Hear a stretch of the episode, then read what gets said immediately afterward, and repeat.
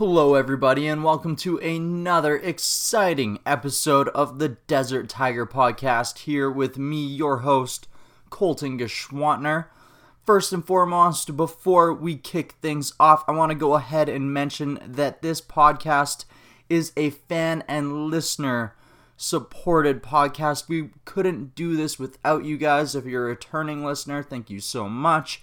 If this is your first time listening to the podcast, I ask that you please consider hitting the follow or subscribe button. And if you enjoy what you hear, please consider sharing it with your friends or on your social media because that helps us out so, so, so very much in reaching more people. All right, let's kick off this episode. Music, athletics, arts, and entertainment. The Desert Tiger Podcast with Colton Geschwantner. And just like you heard, this is the DTP, the show where we like to every single week on Thursday get into the inspiration, the motivation, the passion, the story, and the glory, the nitty and the gritty behind some of the hottest rising and some of the most storied musicians, authors, artists, athletes, and all of that like, and we package it up to you with a nice and pretty bow. This week on the show, I have all five, that's right, all five members of the band The Faceplants, and we are going to get into the entire history of the band, starting off with where they met in high school for three of the members, of course. That's right, we're going back a while, back to 2012. I mean, I know that's not a while for some of you, but I mean, in terms of artistry and creating, that can that can be quite some time, and we're going to get into the story behind their first EP and how after that they have been forming a new sound, a new idea, an entirely new force behind them, and the only name that they felt truly captivated that sound was animalistic. That's right, we're going to speak to the Faceplants today all about their brand new album, Animalistic, and what it means to all of them, not only as musicians and artists, but also how it has captured the growth of the members of this band over the last six years of creating not only this idea, but forming the passion that they have together to create this unique sound and do what they feel is truly trailblazing. Discovering one's identity is never something that comes easily. And finding your voice isn't something that happens overnight. It cannot be faked or fabricated, forced or fought. It comes in times when you least expect. It's formed in the struggle in times of desperation and sacrifice, glory and success. And yes, I stole that right from the lining of Animalistic itself because it is beautiful. So, before we get into this interview with all of the members of Animalistic, and I let them tell you themselves what this album truly means to them and how they have discovered who they are inside, I'm going to let you listen to one of the tracks off of the brand new album Animalistic. And if you are somebody who listens to Spotify, you can also find this specific song on Desert Tiger's Canadian rock and roll playlist. This is an amazing track off of this album. I hope you guys enjoy it just as much as I do. This is who I am inside.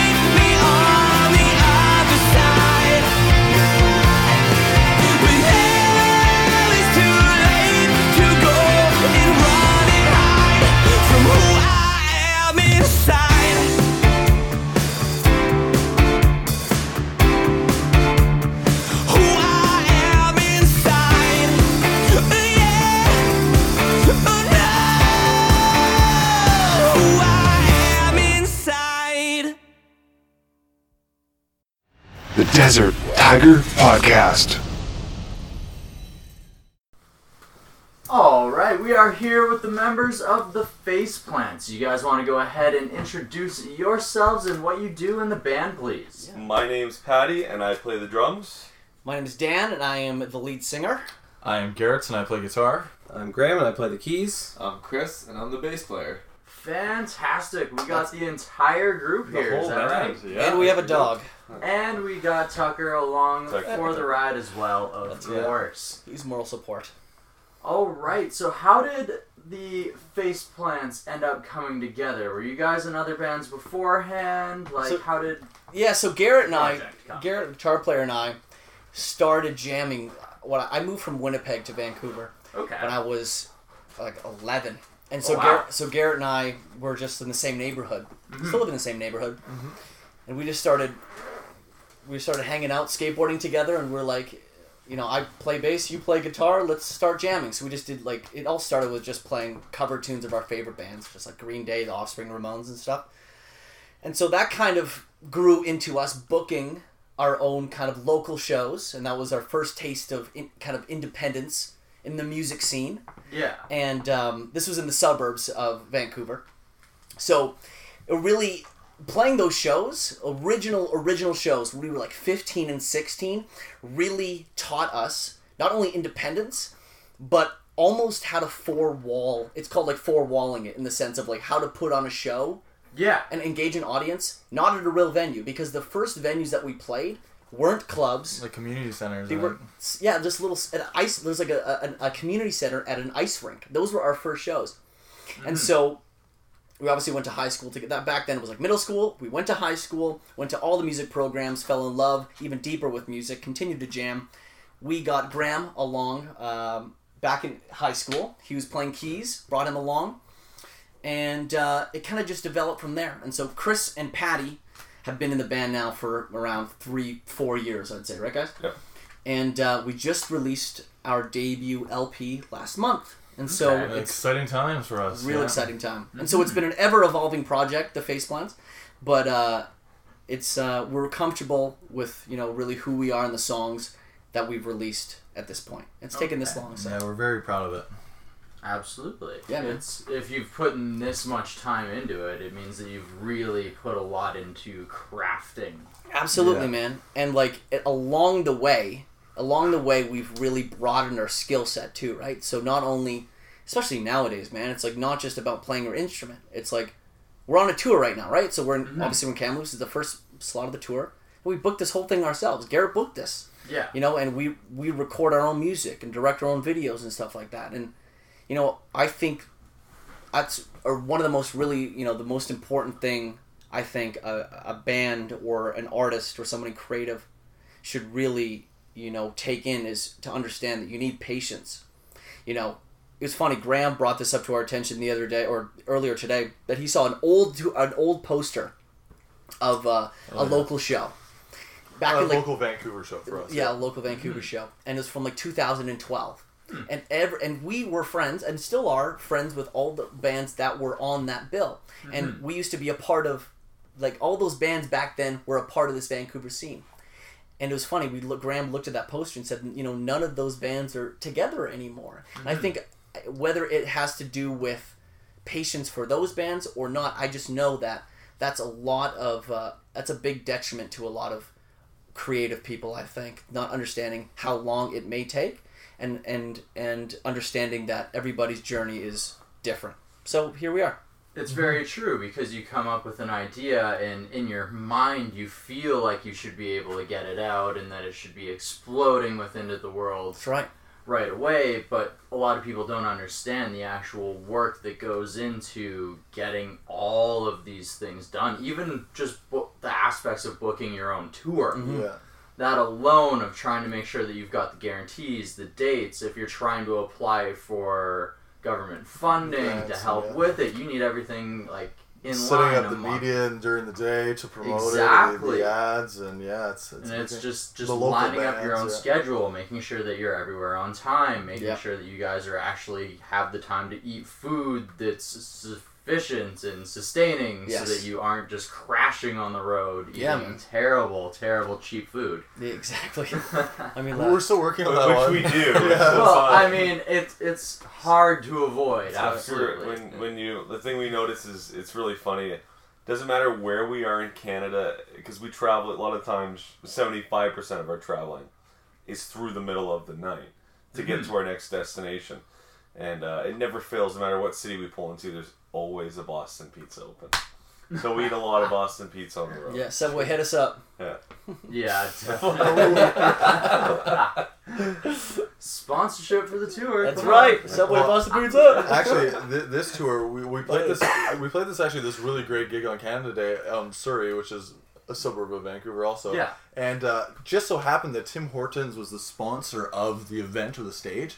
So when we got our money for the gig, they gave us a two hundred and fifty dollar Tim Hortons card. Oh, So, th- so that's our breakfast. So that's what we had for breakfast this morning. That's the breakfast for the next eight days, I guess. So that's just kind of funny. As I as, mean, we, that's a pretty good tour fund for breakfast. as long as we can budget it out for, we'll we'll have Tim Hortons for breakfast. Yep. Yeah. Exactly. So, talking about back to 2012, were you guys named the Face Plants back We were, then? yeah, we were. Um, played different, st- you know. Uh, back then, 2012. That's when we released like our first EP. Yeah. Um, and we've, I like to say that Animalistic, our debut LP that we released last month, now available everywhere. Um, you know that is that is I would say our first real body of work, and you know a body work that we're extremely proud of. And we look back on that first EP, that was like our first kind of body of work, and we were still young, you know. Like obviously that was our first time in studio and working with a producer and booking our tours and, and stuff like getting our feet wet and really d- developing a live show and all these kind of things so it was important to put out that ep because it like it got us to develop to the writers that we are today Mhm. but uh, yeah we were called that was under the face plants that was like the, kind of the first go at recording anything under that name Okay. yeah man hmm So, did you guys have any touring under your belt before the recording experience, or did you guys hit the studio first? No, uh, it was studio first. I think I think we ended up touring off of that record though, probably three times. We kind of did the first ones just from Vancouver to Winnipeg Yeah. a couple times. Uh, actually, I think we only did Vancouver to Winnipeg, Mhm. or I don't know, only Vancouver to Winnipeg, I believe, off of that CD, and that was. Again, that was kind of us learning. Okay, how do we book a show? You know, like like that first tour, there was a lot of shows where there was only five people there Mm-hmm. and it was the opening band.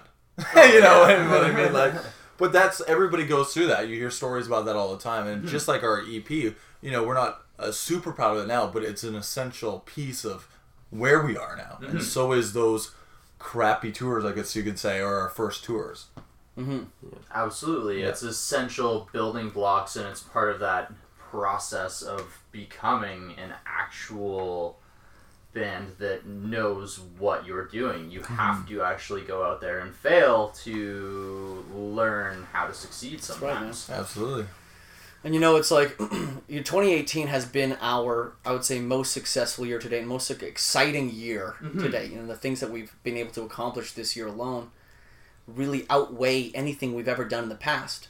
And going back to the thing about patience, it's like I, I can't imagine. You know, there's a, a lot of people I think give up or say goodbye to what they want to do right before I feel something great happens.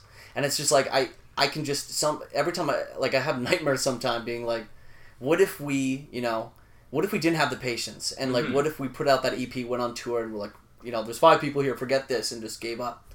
And it's just like we wouldn't be able to enjoy the fruits of our labor in 2018 if we if we kind of said goodbye back then. And so, you know, we're really really excited about this year, especially mm-hmm. with the album release now.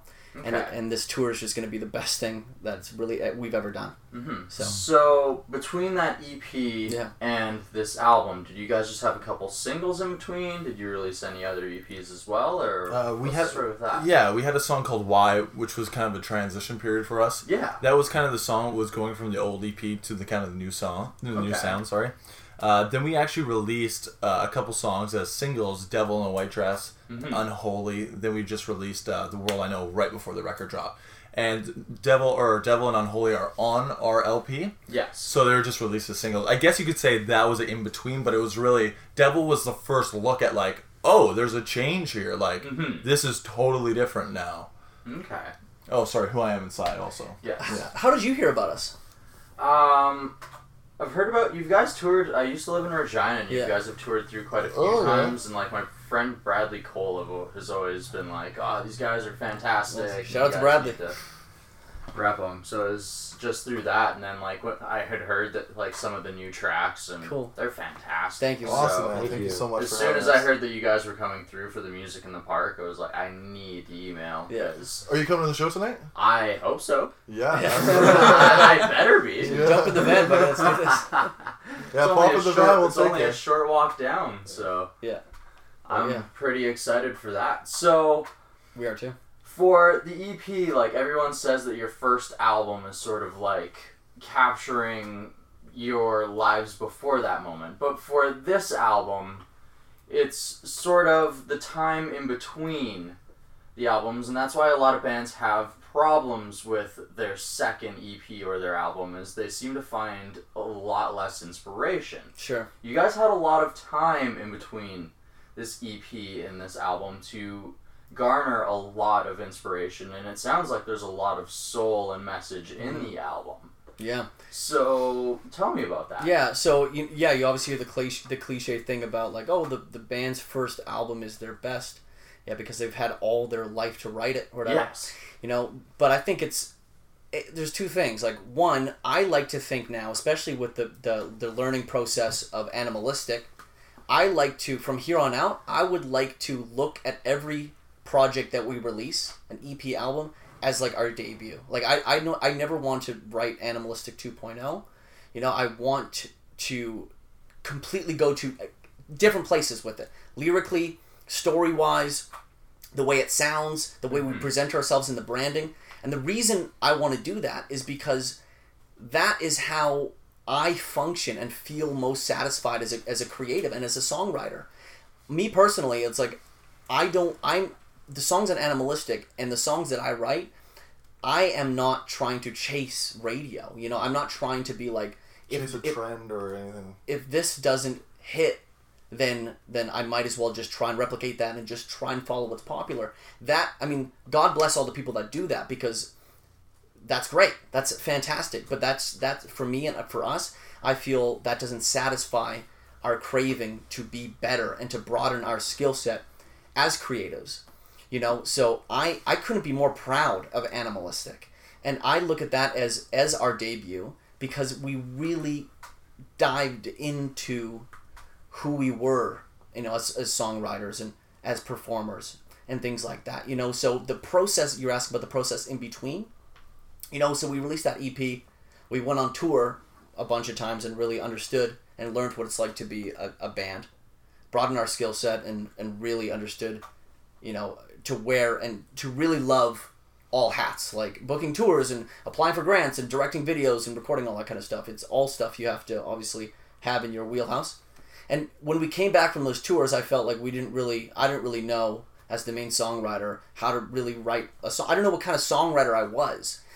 So back in the EP, I felt that you know, you the, any band on the radio would sound good writing these songs. So therefore, I'm going to try and emulate that. And you know that was that was my process back then. That was me trying to find my way. Yeah. And so when we got back from those tours, I really had to dive in deep, and I did that by like kind of writing in a journal, and just uh, nothing about nothing really in particular, just about my day and stuff like that.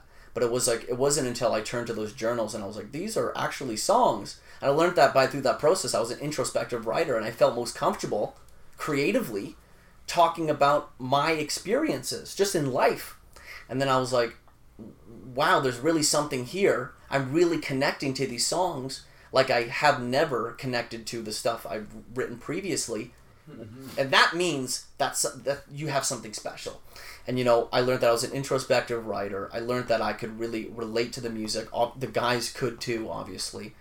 And um, it, it grew from it grew from there. You know, we put a name to it, animalistic, and however cliche it seems, I feel that to be animalistic, I, you know that that word is to be an independent and to be a to be a fighter and a, and a believer and a dreamer and somebody that is independent. And um, I feel that all these songs, you know, that one word really captures all the all the feelings and vibes of of what these songs are about. Mm-hmm. And um, next time we'll be back talking about our next debut album. So, you know, that's that's kind of the story between our EP to Animalistic and where we are now. Yeah. So for crafting some of those lyrics, like Yeah. once you realize that you're an inst- like introspective Yeah. writer. Yeah. So do you go back and you view your life as a whole from the past, or d- did you start writing from like your experiences forward as you were learning who you were as an individual?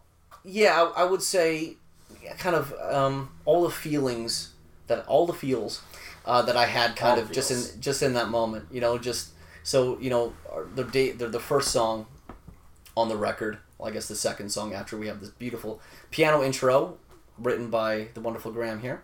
Uh, the first song is called Animal, and you know that that was a that was a literally an entry about leaving home and going on tour.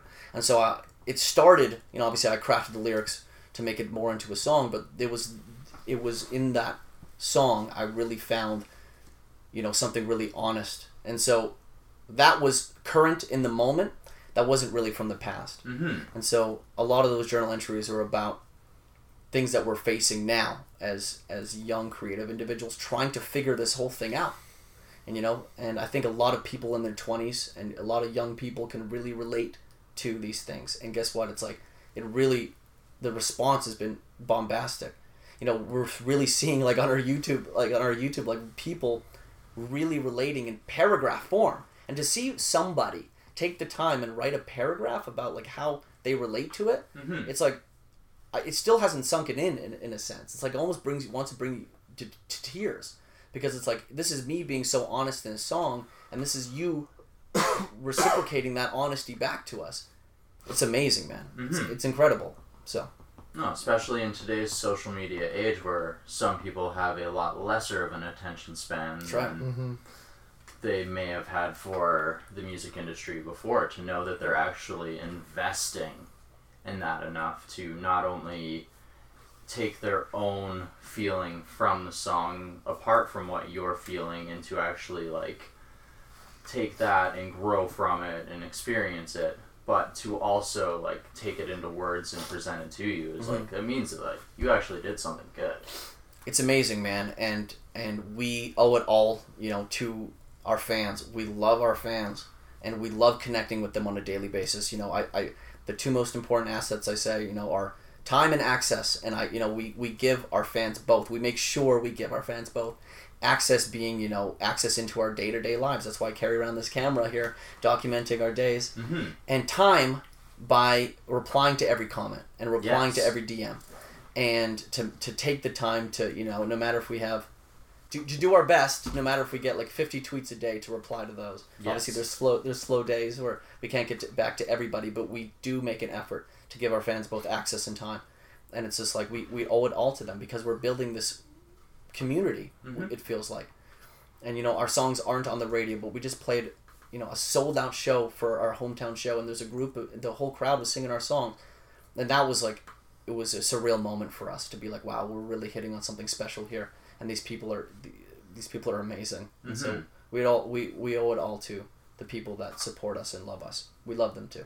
Yes very much Yeah. because to know that you don't have to take that traditional route of radio No. and it's as was mentioned earlier where the following of trends it's you can follow a trend and maybe the radio isn't going to be happy with you for not doing that because it doesn't fit the scheme or the style that they're trying to do but how do you trailblaze how do you open new doors how do you push forward new music if you're constantly trying to follow something else yeah There, there has to be bands that do that. Like the, the- probably the biggest biggest example lately was Twenty One Pilots, right? yes Then before that, there was Macklemore and the Heist. And back in the day when we were growing up, it was you know like a Linkin Park Hybrid Theory.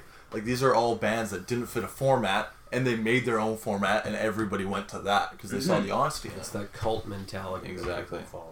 No, exactly. It's you have to trailblaze your own path. You can chase that dollar, but eventually it's when are you doing things for yourself? When are you actually expressing who you are as an individual?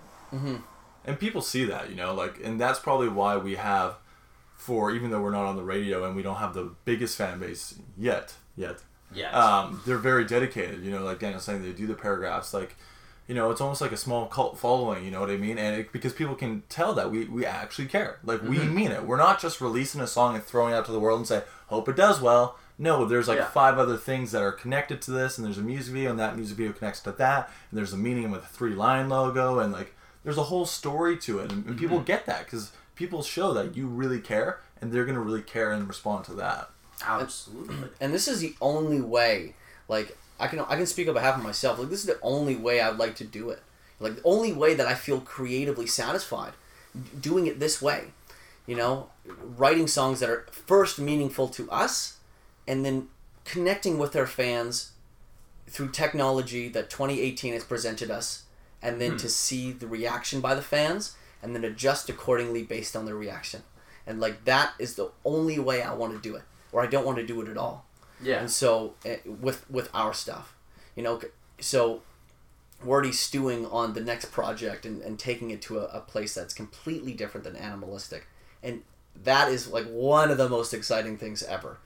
And just coming up with the new like i think uh, for myself i like to think of like no matter if it's a, a music video or an album uh, people ask me about like what's your songwriting process? Like nowadays a, a lot of the time it's i like to think I'll, I'll use an example with a song but it, it's it translates to everything i kind of do.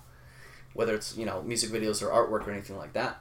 When it comes to songs i like to almost think of the like the end what i want it to sound like. Like what what the end goal is. What what if i'm hearing it in my headphones what would it sound like? With the title. Like i've already i have already written we've already like already written we have the title and the written the like the track names of the next album. Mm-hmm. But now it's like i like to work backwards and fill in those blanks. Like that's extremely exciting for me. And mm-hmm. so we i guess the the, the the the overlying theme here is like we find joy and and we love every part of the process. And this is the mm-hmm. only way i feel that we can do it.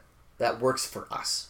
So you guys set the bar first, and then you understand what you're trying to work for, and then of course you try and soar above it. that's right So, so uh, just what you said there, I think that's really important. I think that's something that we're really figuring out.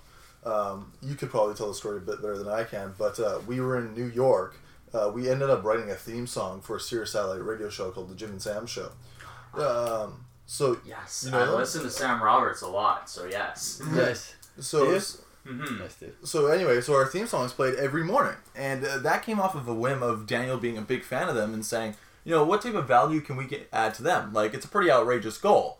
You know what I mean? So like we ended up getting the theme song. Daniel ended up talking to them on the air, got them to listen to it, and they loved it. And we've been on the air three times there. We've been to New York already three times this year, doing interviews and doing a live performance with them, where they did a live on Caroline's on Broadway um, show, which was awesome.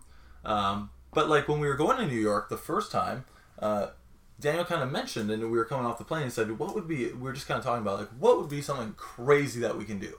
What do you do in New York? And we would think, okay, well, Times Square, billboards. How cool would it be to be on a billboard? Yeah, Okay, that's a crazy goal, but now let's reverse engineer it. yeah, So, who owns the billboards? Let's find out who their marketing departments are. Let's fire off emails. What value can we give to them? So it's a tradesies. yes. Absolutely. Then, uh, then we ended up getting it, and obviously we can expand on that a little bit more. But like, we had a conversation the the other day, and I'm not going to really go into detail about it because it's about the future. But we kind of Yeah. made this big goal, and I was like, we can't do that, man. Like, are you serious? Like, we're not at that level. Like, sure, we're growing, but we're not at that level.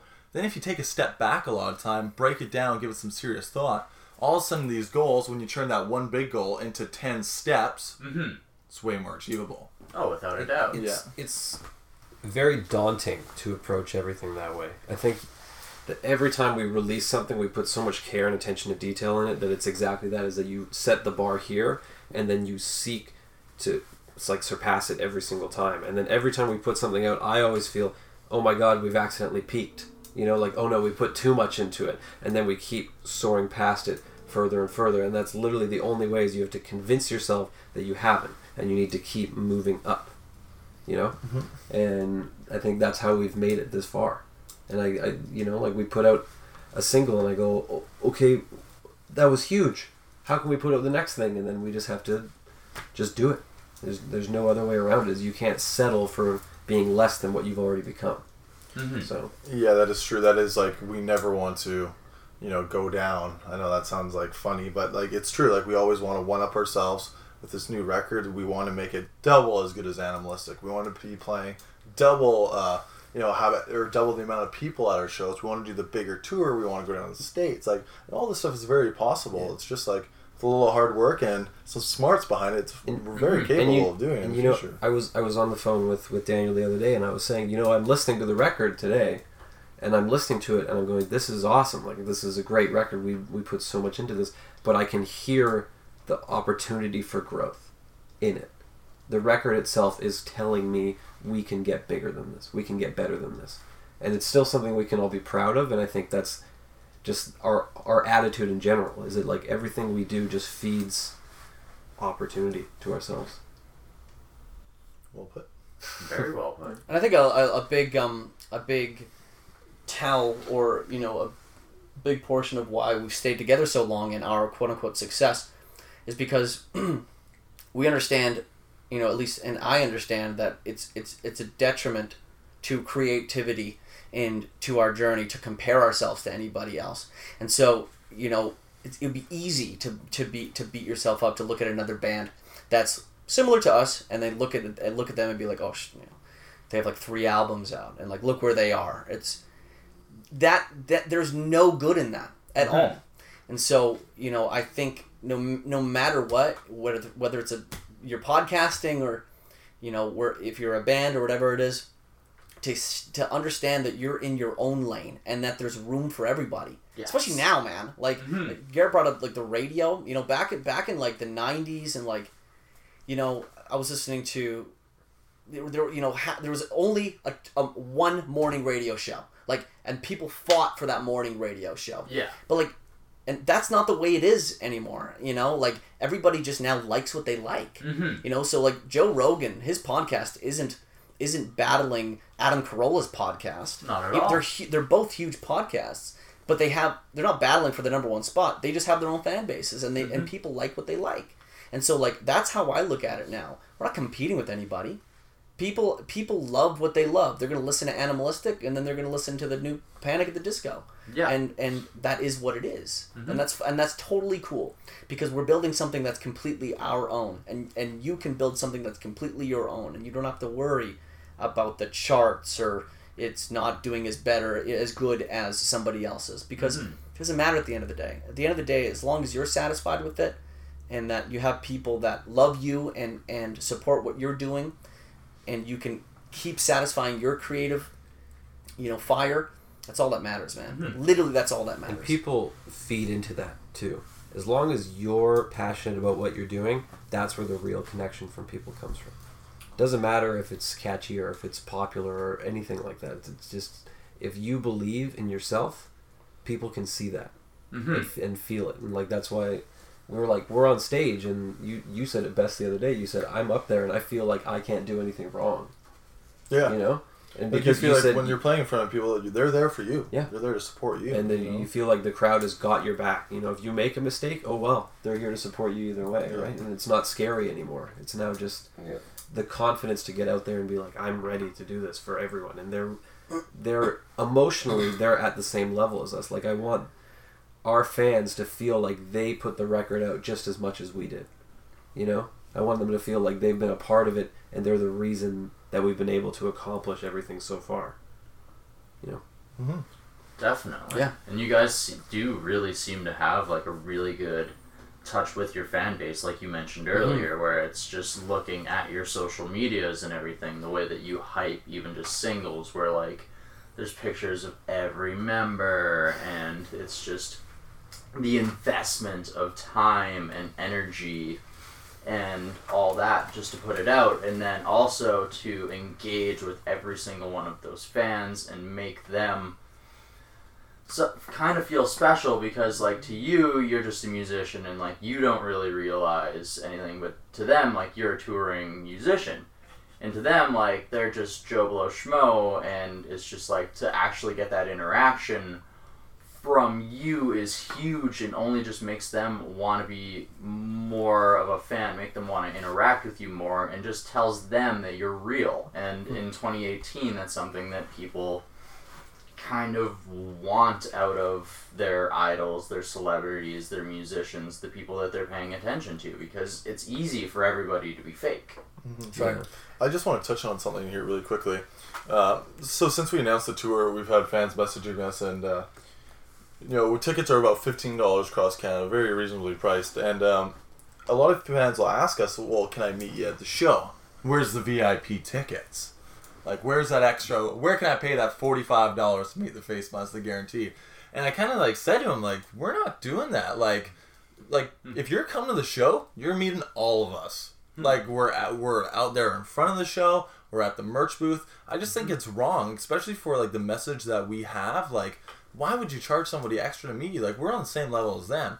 We're only able to do this for a living and to live our dreams because they're showing up. Because they're interacting.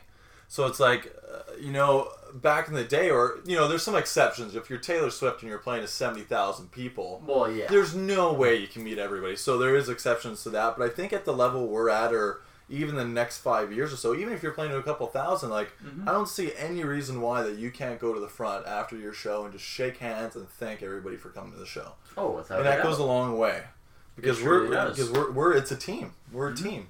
Everybody's we're a team right now. Uh, we're helping your podcast. You're helping us. It's just it's a Oh, community. exactly. Yeah. It's helping build a scene outside of that, and it's Yeah. helping build like the connection. It's helping your fans get to know you guys better. It's helping my audience get to know a new group and also see their drive, their passions, and what they're doing, what they're creating, what they're striving for.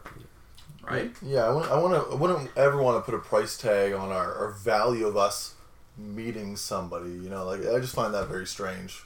Mhm. It makes it seem like there's a hierarchy or something like that. you know? Well, exactly, and it's just who are you to say that you're worth X amount Yeah, to exactly. It bring make that when you've already asked them to pay fifteen dollars just to come and watch you play Yeah. on a stage Yeah. and appreciate your art. yeah, that's something we strongly believe in. I, I bring it up a lot because I really believe in that. So Mm-hmm. I'm, I'm really hoping that. Uh, well, I hope obviously we have a, the, uh, a lot of success like a Taylor Swift, but uh, I would I think we really want to fight that. That's not something that we want to get into. Yeah, absolutely. It's just more real. I agree with Yeah. that 100% because like even when I used to tour, it's like I would go out before we even played the set and I would go and shake people's hands and hey, what's your name? Thanks for coming out. We're the touring band. Really appreciate it. Mm-hmm. Like and then after the show, like you just go up to those people again afterwards and if you even just remember their name or even the fact that like you just wanted to speak to them just makes a huge difference. Yeah, We, we, we just appreciate it. like like you'll see tonight. Like after we're on stage, we're saying, yeah, we got a merch booth over to the side. We are all gonna be there. You know, some of Daniel normally goes first, then we kind of take care of the gear and make sure everything's squared up. Well, but absolutely. uh, we'll we'll be down there the whole time, and uh, yeah, we love to meet the people that are coming to our shows and who make our dreams reality. Are you are you in a band? Uh not right now. No. Not since I moved, no. What do you what do you play? Um mostly bass, but I also play guitar. Nice. Cool. So you did some tours across Canada as well. Uh, or- mostly Western Canada. Nice. Nice. Mhm. Really cool. Basically, the point where you guys were at with your first EP, where like we were doing the Winnipeg to Vancouver run, and then It's because the drive's so far from Winnipeg to Yes, Ontario, yes, or there's Thunder Bay, but it's still crazy. and it's when you are a band. If you're at that point where you're only draw, drawing five people, you have to front that gas money yourself, And it's a lot. And it's a lot, especially like these days when gas is a dollar thirty, a dollar forty. Yeah. Like it's Yeah. tough. So I feel you, man. That's it. Is we we were on the verge of like breaking into the East Coast and starting to like break out into the states and everything, and then I think it was just patience and everything else just Yeah. sort of took its toll, and Of course, man.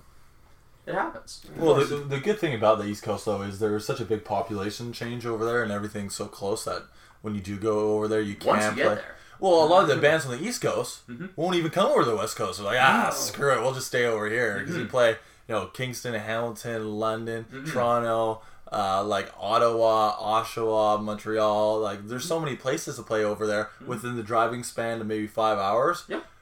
The closest place from Vancouver is, unless you're going to Vancouver Island, is uh, I guess big city. Mhm. Is Calgary, which is I think ten hours away, eleven hours away, or something like that. Yeah. So, something like that Yeah. and that's just it is it's huge and i understand why it's why a lot of like bands from other places don't like to try and make the trek across canada but it's it makes it difficult for a lot of bands in canada to try and make that break especially because there's that bridge in the gap where it's like you can get big on one coast but the entire other coast like you could try and get booked on festivals and then be like well do you have fans over here Yeah. yeah.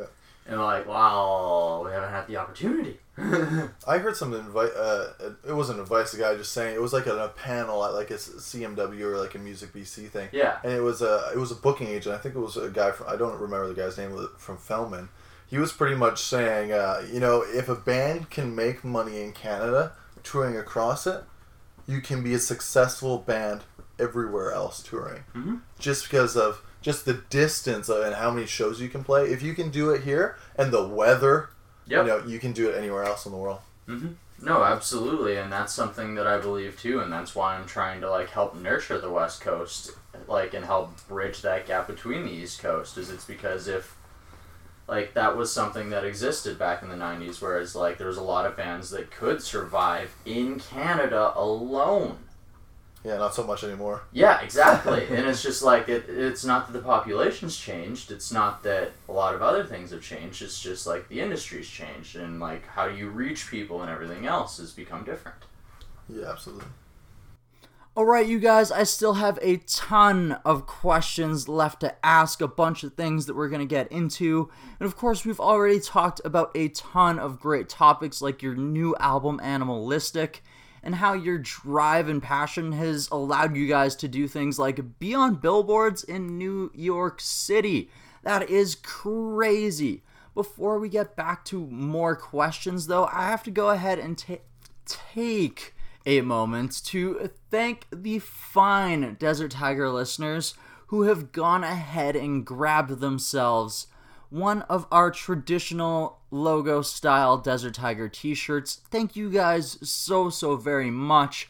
Like I mentioned at the start of this episode, and like pretty much every episode, this podcast is like 100% fan supported and without you guys i wouldn't be able to do this you are the lifeblood i am just completely operating it you guys allow me to do so much with desert tiger and i am extremely thankful for everyone that reaches out and tells me about their favorite parts of the interviews everybody that follows me on social media everybody that shares the episodes you guys are amazing and like I said, I just want to take a second to thank those who have taken that extra step to helping me take that next step with Desert Tiger because when you buy one of those shirts, it goes straight into Desert Tiger. It goes right into my gas tank so that I can travel to get more interviews.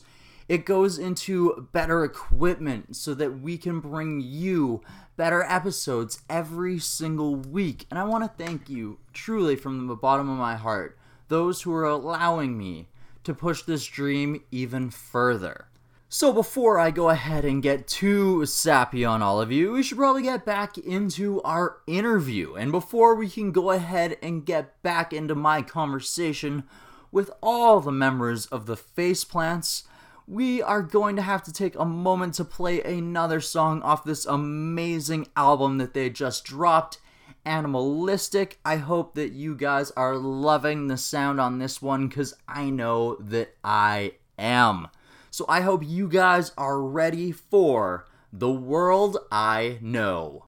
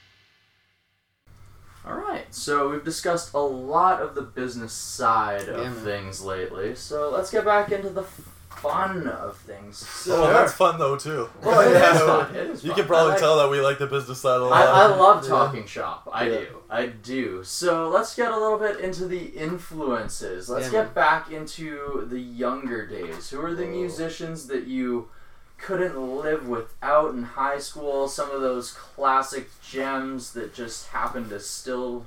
I think the best way, yeah, I think the best way to do this Let's is do probably all it's, it's yeah. all individual. And I, so I guess for myself, is.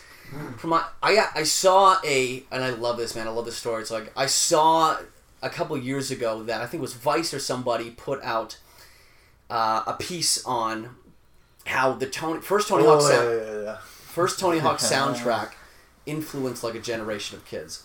And so I grew up I grew up just like skateboarding, playing Tony Hawk, and I and I saw that and I was like, "Oh my god." Like that's why I love punk rock and old school hip hop. Like that's that's I, that's why I love it. And so I definitely grew up just loving the Ramones and Sex Pistols and and Social Distortion, Goldfinger. Dead Gold, Goldfinger, Dead Kennedys, and Black Flag and stuff like that. And that and and because I was s- skater kid, and it was like that was the music I listened to to pump me up and get energized and just like, you know, it wasn't so it wasn't about the musicality back then. It was just about the energy, and it, Yeah. like that's what punk is, and that's why I still love it to this day. It's still like my favorite style of music. I'd say, obviously, punk like that that drew me to bands like No Doubt and The Police and stuff like that, more mm-hmm. musical stuff, and, and that's how I you know I picked up the bass from there. But definitely, I grew up listening to punk rock, and I think although our music isn't punk at all, I like to bring that energy on stage, and like when I perform, I really like to. To, to obviously we all do give it our all like our 100% every single show. And i think the reason why is because of that influence in punk rock for me. And it mm-hmm. still holds true to this day for sure. Yes, and that's something that I feel is kind of missing in a lot of bands where it's like just stand there and this and it's like where's the energy? Where's the like Show. if you can't move behind Yeah. your music, why should anybody else move behind your music That's music? the point. Well, it's like yeah, it's like you hear. I mean, like obviously don't do this, but like you hear stories of like Sex Pistols like breaking bottles on stage and cutting themselves, and like that was their version of a show, and like putting on a show, and mm-hmm. and obviously we don't do that, but we but we still hold true that we want to put on a show for people, especially like especially if you no matter no matter how many people are there, five people are still going to play at like it was 20,000 people. And make mm-hmm. sure that that person that's coming is getting their money's worth. And that making sure that they're satisfied with the whole show experience. For in the moment they walk in to like after meeting us at the merch table we want to make it as such a positive experience for that person. And and give it our all. And like and that for me derives from that definite that definite punk rock punk rock spirit And it's really important uh, what he just said there, just to make sure every show you're giving her. Like you said, like we might be playing to a couple hundred people tonight, or you know maybe we played to five people last night. Well, those five people, if you perform just as well as what you'd be doing to a crowd of two hundred, those five people are going to tell ten each of their friends like that was the craziest thing I've ever seen. There was nobody there, but they were so good. Well, next time you come to town, there's going to be fifty people there. If you perform just as well there, those 50 people are going to tell all 10 of their friends. All of a sudden, there's 500 people there. Yeah. It's just a gradual build, right? Like, if, if you just, oh, there's five people at the show, who cares? Write it off. Mm-hmm. Let's just punch in, punch out, you know, like a work shift. It's not going to work. People can see right through that. No, exactly, and that's another reason why you have to bring it right off the bat, especially when you're doing those early tours and you have to be patient. You Exactly. have to like It's a you have giant- to go for it right from the start. It's a giant learning experience. It's a confidence thing, Yeah, too. it's you. It's you have to really believe in what for you me do. especially is a giant hurdle to get over playing shows to where there's more people on stage than there is in the crowd. It's so hard to get past that and think, well, there's one person I'm look, the, it's the bartender's looking at me, you know, and then just thinking, who cares? It's not practice. You're you're you're in the moment. You're mm-hmm. you're somebody is here to watch you, and it doesn't matter, you know, and it's It's humbling. It's yeah. It's it's literally that moment where it's like you go out for your first tour and you think you think like a lot of people probably do like okay well we're gonna have a good tour and it- it'll be a success and when it's not it's that sobering moment of like okay nobody cares about me I, I need to make sure that they do and then getting over the hurdle of who okay there's nobody here except for these three people and thinking okay well exactly that these three people will tell 10 of their friends Yeah, and also. and and I wouldn't feel comfortable charging someone money to stand still and look bored and be disinterested with playing a show for them you know that's just not and I think obviously like our first couple tours, there was no, there was hardly anybody there playing for the bartender. But I think, and obviously we all had that mindset. Every everybody does of like, oh, there's nobody here, oh, we're gonna phone it in. But I think we are now getting a lot better at looking, d- differentiating the micro from the macro. So on the micro, yes, it sucks. It's like there's one person here. We we spent all this money in gas. So on the micro, it's an inconvenience. Yes. But people are a lot of people don't look at the macro of it in the sense of like not only are the, maybe that person's going to tell another person that's going to make your next tour better mm-hmm. but people aren't looking at it being like well we're on tour right now this is going to allow us to say on a factor grant that we've been on tour and we can write it down like in 2015 we were on tour and it could just add to the branding of it that's going to get us the next thing. So yes i think there we have all of us get caught up in the day to day and the micro and maybe how bad or good it is. But not think of the macro and what possibilities and and opportunities will come from that. And that's just off the top of the head you know like because factor grants and grants and they want to know how many times you tour and they don't ask how many people are at the shows they just want to know if you've toured and so I think we've really gotten better at making that differentiation between micro and macro. And it's always about now the long game, the long run. Where are we going to be next year? What's the next thing on the horizon? Mm-hmm. And I think once you make that switch, you're not so let down on the micro day to day. Mm-hmm. Absolutely. Yeah, man. I think we were talking about influences. Yes, let's we continue. were. Let's continue with influences. Do you want to go, Pato? Um, yep. For me, it was kind of my main influences growing up at a young age were a little bit of a cliche story, just stumbling across my, my dad's records and CDs and, and getting influ It all started uh, with a general sense for classic rock and roll, the, the Police, the Aerosmith, um, the Led Zeppelin, all that kind of stuff. But even as like that kind of like started my foundation for groove and melody and I just like you know even at when you're young you don't really know what you're doing but there's something going on and you really really enjoy it. And then from then on I just my my plethora of, of what I like and listen to now is is just crazy. It you know it turned to Ace of Base to to anything I could really get my hands on that, that I that I found that drove me and I was banging on pots and pans as, as a young kid growing up but um, it was any I was never stuck in a in a category per se or, or uh, at that young age of growing up I was just finding what I could relate to what I could move to and and just generally like look Huey Lewis and the News anything I could put in a CD player and listen to that's what I was doing. You know there'd be some where I would press eject and take it out right away but but there, there was a lot that, that I would just I'd literally go through like boxes and boxes and just listen and listen and listen and I just you know something about music even when you're five six seven you don't know what's going on but you know that it's making you feel a certain way and that you know this is when you're as a kid listening to looking at the Backstreet Boys on the TV or something you're like I don't know how or what but that looks fun. Mm-hmm.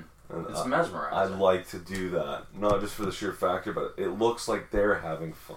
And it looks like those fans are having fun. I don't know how I'm going to be there being seven years old but that's what I want to work towards and it's just something that's always stuck with me throughout throughout my, my life of growing up is just music music you know as, as other things come and go music has always stayed there and, and now we got to the story of, of coming across these guys three years ago and it's been rough Deadly. yeah, that's mine You guys want to go? I thought we were gonna go down the line. Yeah. Whoa, Daniel's well we starting gotta over hit, here. we got we gotta hop What kind of line skip are you there. talking Well, you were saying you want to go last, but is that what you're telling me? No, I'll go. Um, wow, uh, I think it kind of all started when uh, my first record that I ever got was actually it's kind of funny. It was from my grandpa. I don't know if I don't know if it was on like a throwback HMV, like on like an end cap or something like that, where it was like new releases. But Hybrid Theory by Linkin Park was, was the He first. just loves this. He loves this I love- album. It's I the second it. reference in this Yeah, podcast. yeah. yeah. Hey, I gotta promote him, right? No. um, but anyway, that's uh they they like changed it all for me. I was like I was like holy smokes, what is this? Then I kind of went into the Offspring. Uh, I had this record Splinter. What again? That was another thing. Like kind of going on the punk elements, kind of what Daniel was talking about. Then we went into like this crazy Green Day phase where we just want. Yeah, Garrett and I, like our stories, like basically si- real similar. Like, because mm-hmm. we've been together since we were like ele- like 11, 12. Yeah. then Yeah, we're that's your formative years, you know. Yeah, when Green Day blew up with American Idiot, Idiot, it just like took over the world, and it literally changed our life too. Like you know, what, like looking back, so many people were like, "Oh my god, I hate Green Day" or whatever. But it was just because they were so big. Mm-hmm. I listen to that record now, and I'm like, "Holy smokes, this is a good record!" Like now that you have more insight of life and other records, and you've made your own, you think uh, you go back and you're like, "This is a masterpiece, dude."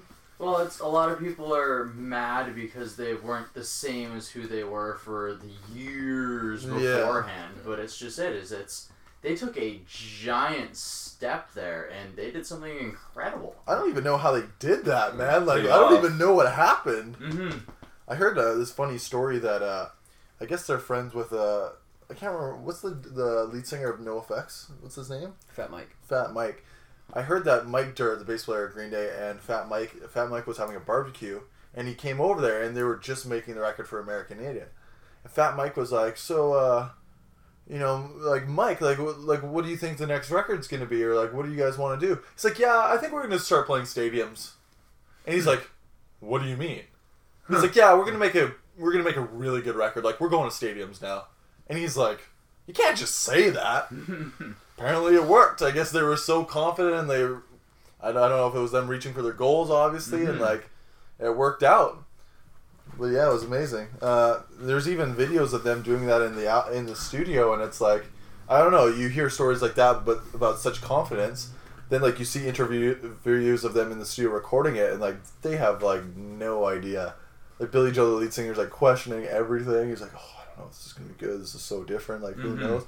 Then they turned out to be the biggest band in the world and like changed a generation. Oh, Yeah. without a doubt, voice, Yeah, exactly. voice of. Made Green Day a household name. Mm-hmm. Oh, absolutely. I think for me, it's both my my mom and dad listened to a lot of music and very very different types of music growing up. So it's already open to a huge range. The first one I remember hearing those, my dad always played his music loud. I remember hearing those. He put in Back in Black, and then you hear the bells from Hell's Bells right away, and it blew my mind as it kicks in. And like I listen to it now, and I don't get that feeling that you get when you're impressionable and everything, but it's at the time I was like I didn't even know anybody could make sounds like what they were making because you know you're as a kid all you hear is little Fisher Price toys to go from that to this is like such a jarring switch and then listening to the this other side of this things where my, my mom would listen to like singers like Andrea Bocelli but she'd also listen to Eurythmics and just tons of different things and she was a big Elton John fan. Mm-hmm. And realizing I'm listening to Elton John and saying like, oh well, that's a different sound from all this other guitar-based stuff that my dad always shows me, and then I started diving into wanting to learn piano because of that, and then discovering bands like Queen who really can like change the envelope in terms of like adding vocals and having piano in the music, but then the most important part is not having it be the music. It's not a Billy Joel, it's not an Elton John. It's it's an add-on to it, which is I, I think I like to play into my writing style as well. Is I don't I don't want to be a centerpiece, but I want to be noticed in a way that fits the music. And nowadays, I still like the same as, as Patty is. I still have like a huge like spot in my heart for all, all of those songs. But now I've, I've branched out into more nerdy stuff like um, like a snarky puppy or like a Vulfpeck or something like that. Like Chris was probably going to say the same thing. I hope I didn't take it out from no, under you. Don't worry. But then, um, don't worry. but then, and then like hearing more sounds and more organic noises from that, and so I'm like, okay, well, what's this? What's organ? And then learning what an organ is, and learning about like gospel music and R and B, and diving into like somebody like a Jon Bellion, and discovering somebody who can take all of these influences, like what I'm listening to, and incorporate it all into one like masterpiece record is kind of what I strive to be and just saying like I can take every little bit of what I like to listen to but not emulate it and just morph it into my own. So it's very varied nowadays. Mm-hmm. I do know what I like and I do know what I don't like, but I'm pretty open ended for the most part. Yeah, so I guess it's now me. Yeah. so like, Wake up. uh, the uh, uh, I think my very first early influence, or at least the very first record that I remember, or band, was just the Who, Mhm. which for me was like that. Like I discovered that through my parents, kind of like I think most kids do. Whatever your parents listen to, you end up listening It's to. hot. It's too hot. and uh, and yeah, like for me, like I remember hearing the uh, the studio versions of the the records, and they sounded great, just like the sheer power, the energy to the songs and whatnot. But then I remember somebody showing me all the live records, and that's what really blew my mind. Because all of a sudden you have a guy like John Entwistle who's playing pure pocket and serving a song in the studio, and then live being literally one like the number one bass player in rock music in my opinion the Ox. Like John Entwistle was definitely one of my early inspirations, and just seeing like how so much the holistic approach to the creativity in the music, and also the sort of um, one of the things like I love about the Who is how like each member had their own thing that they brought to the table in the sense that if you go watch those old bootleg videos of the Who playing, it's like the bass player doesn't move an inch, and his reason for that is because the guitar player and the singer were all over the stage, and it was kind of like what uh, Graham was saying, where it's like, you know, it's serving the song, serving the serving the purpose, and like you don't have to be the forefront to make something amazing. You have to be part of the team.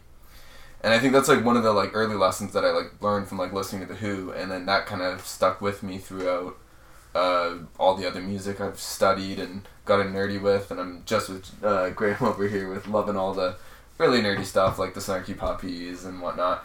But um, yeah, at the end of the day, I think that like music comes down to the collaborative effort, not only among the musicians on stage or in the studio, but the opportunity to create a moment with the audience.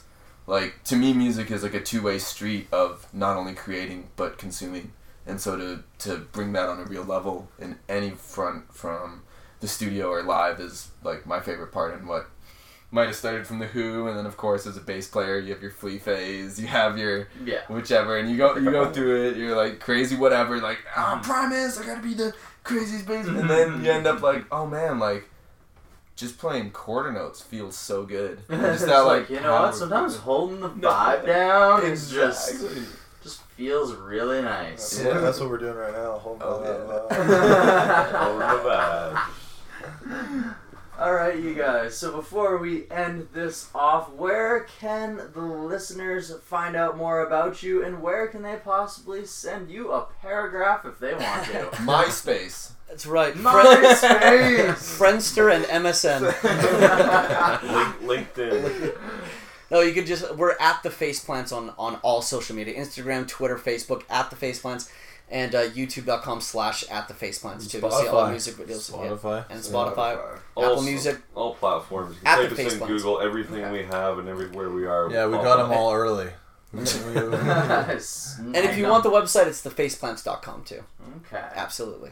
All right. So last question before we end things off. We mentioned earlier that there's a meaning behind the three lines. Uh-oh. Caught. Ooh. Let's get into it. Oh, okay. Oh, yeah. So the three line logo, I um, it's it really represents three distinct phases of animalistic. You know, when I was writing the songs in animalistic, I really wanted to not only, you know, write the most honest and true songs to myself that I could write, but also add on to that too, man. Like really it really capture different feelings of the record too. And the best way to do that was to write piano bits, I felt, to really set a tone for the record.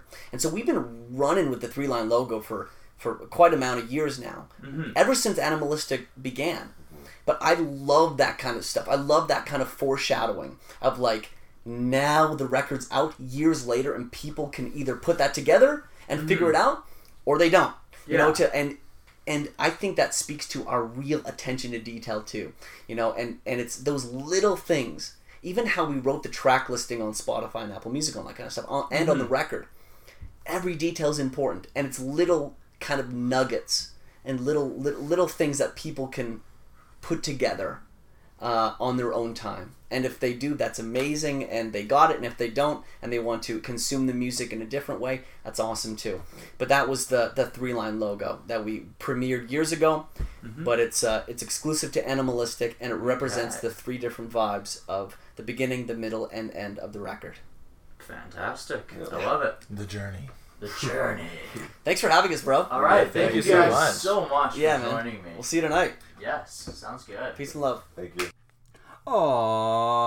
Alright, DTP fam. I want everybody to go ahead and give all the members of the Faceplants a huge Desert Tiger thank you for being on this episode of the show and giving us all the details on the band and who they are as individuals. I am looking extremely forward to their next debut album because you absolutely know I am going to get these driven, motivated individuals inside. I'm already excited to hear what the next album sounds like.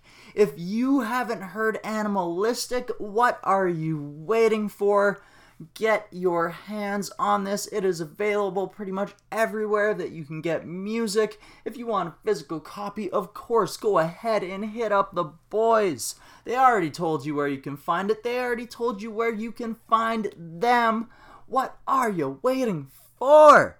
So now that we've thanked them, we gotta go ahead and thank you guys, the Desert Tiger Podcast listeners, for once again tuning in like you always do. I want to go ahead and thank those people who have already hit the follow and subscribe button. I want to go ahead and thank the people who are going to share this episode with their friends because they loved it. To everybody who's ever shared an episode of this podcast, told their friend about this podcast or anything, thank you guys so freaking much. So, as you guys can tell, I am excited about the future of Desert Tiger. We have some of the titans of Canadian classic rock coming up. I'm going to be going to all sorts of different music conferences, conventions, all sorts of things. So, lots of exciting interviews on the way, lots of new and exciting guests. The future has lots in store for the Desert Tiger podcast, and I hope that you guys are along for the ride. So I hope that you guys have yourselves a fantastic weekend, fantastic day, whatever day of the week that you listen to the podcast. I hope that you are out there killing your thing, and I hope that you are creating your own individual and defining yourself for you because what is more beautiful than that? Goodbye, everybody. See you next week.